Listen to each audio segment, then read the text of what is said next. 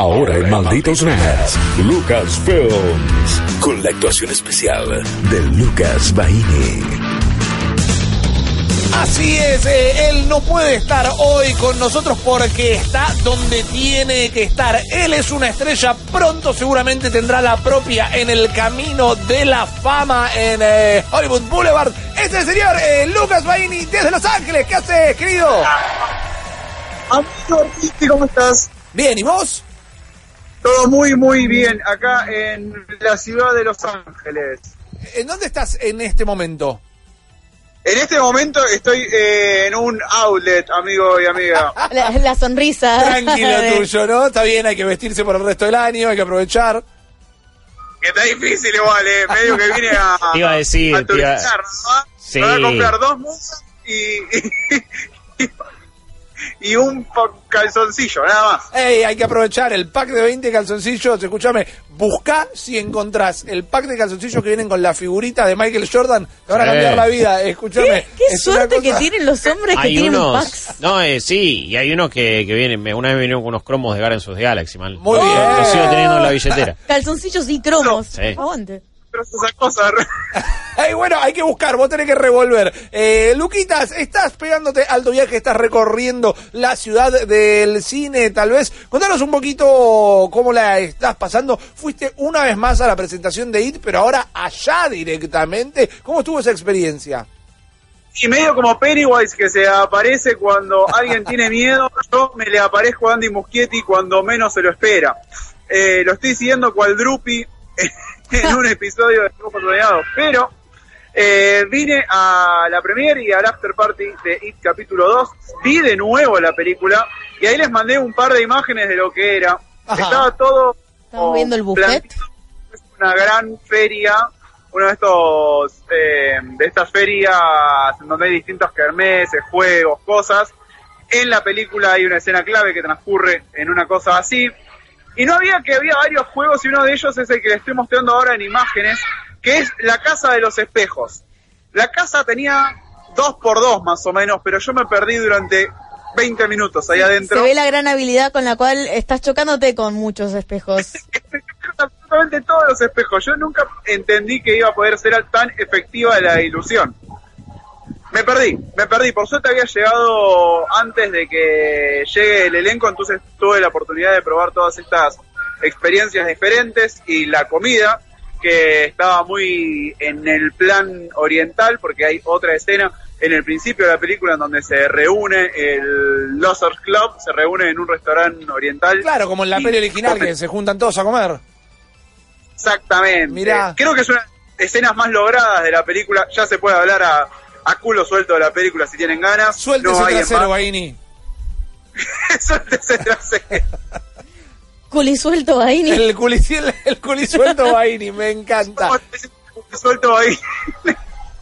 Contanos un la poquito verdad, de lo que fueron las reacciones allá en, en el estreno en Estados Unidos. Lo primero que tengo que decir es que, como se lo mencionaba en la anterior que estuve acá en la presentación de Dark Phoenix, Ajá. era una película menor, de hecho. Es muy difícil ver las reacciones de alguien que está saliendo de ver la película en la gran premiere oficial. Está lleno de amigos, lleno de amigas, claro. qué sé yo. Pero sí notaba un real entusiasmo con la película. El estudio la quiere muchísimo. Y te das cuenta en un detalle clave. Cuando vas al after party y hay muchas figuras del estudio sí. que no son de la película, ahí te das cuenta que todo Warner estaba apoyando a, al estreno de esta peli. Estaba, por ejemplo, el director de School, eh, de Kong, la Isla Calavera, Ajá. que está siendo parte de la familia Warner, medio el ingeniero de todo este Monsterverse. Jordan Vogt Roberts es, si no me equivoco. Jordan Vogt Roberts. Sí, que en teoría, eh, te, te, te aporto Luquitas, en teoría, para nuestro público que va a interesar, está trabajando en la película de Metal Gear. Correcto. Si eso algún oh. día termina pasando, no... la persona responsable de esa película, ojalá sea él, porque es mega fanático de, de la serie, así que está en buenas manos. Si escuchaste ah. algo, si escuchaste en el que diga Metal Gear, por ahí, por atrás, eh, después contámelo por WhatsApp, por favor. Bueno, Roberts lo entrevisté justamente cuando lanzaban La Isla Calavera, y en esa misma película hay referencias al Metal Gear, hay, hay referencias ¿Eh? al Zelda, hay referencias a muchos videojuegos. Sí, Ajá. Sí, es, es, un, es más que nosotros. Tengo mucha, mucha fe. a lo que puede llegar a armar. Por otro lado, también está el director de Shazam, David oh. Sandberg. Entonces, a esto voy, con que había muchas figuras apoyando el lanzamiento de la película. Y si bien les voy a ser honesto, a mí la primera parte, el capítulo uno, me gustó más. Sí. La sentí una película superior, una película mucho más sólida, una película que lograba los ambientes y, y los climas de una manera que esta no logra. Me parece que tiene que ver con la gran ventaja que tenía la primera de, primero, tener niños y niñas, y que esos niños y niñas no sean megaestrellas. Claro.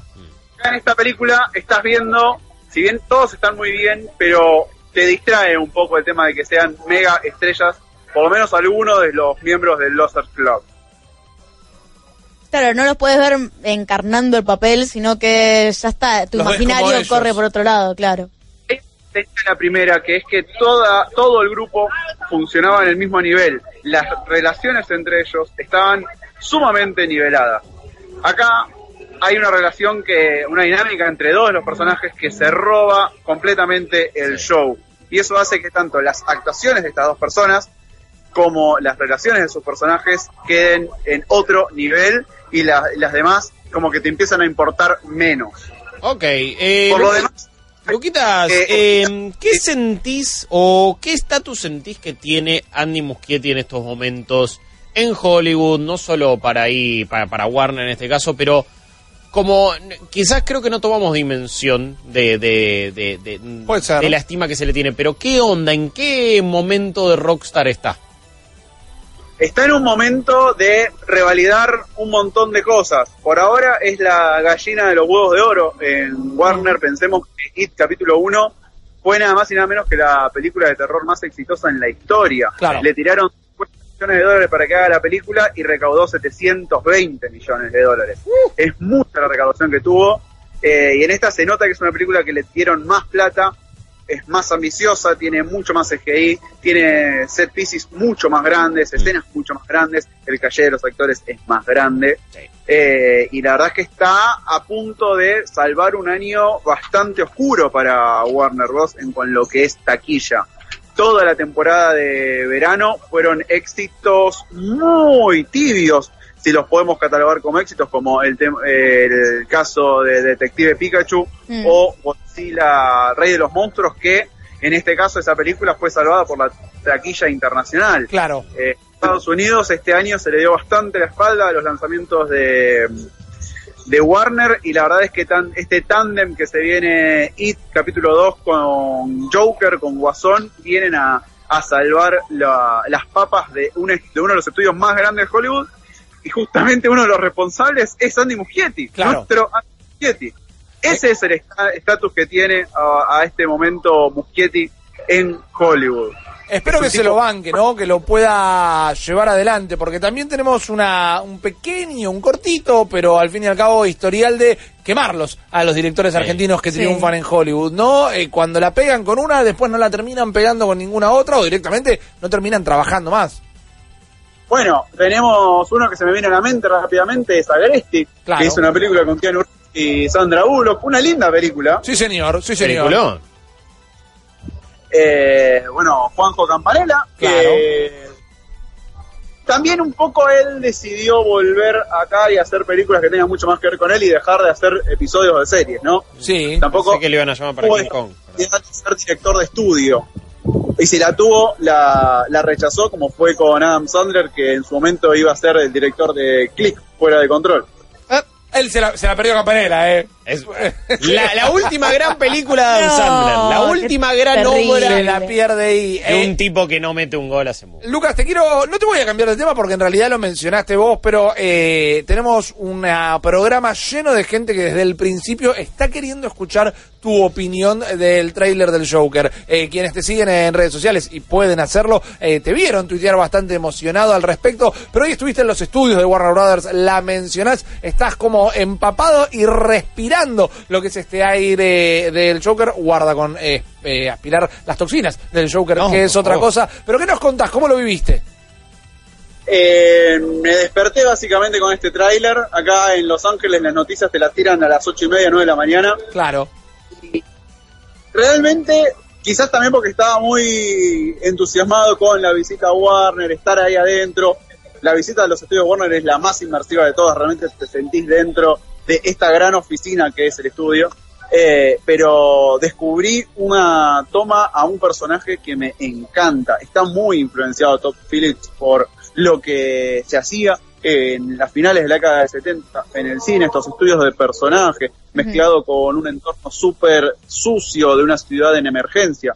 Eh, la influencia de Scorsese en este tráiler está claro. Imagínate que hasta en ese televisor que estamos viendo, cuando reacciona, cuando vemos lo que parece ser la, el inicio de la caída de Arthur, es un claro homenaje al Rey de la Comedia. The King of Comedy, de la, totalmente. Eh, de Scorsese.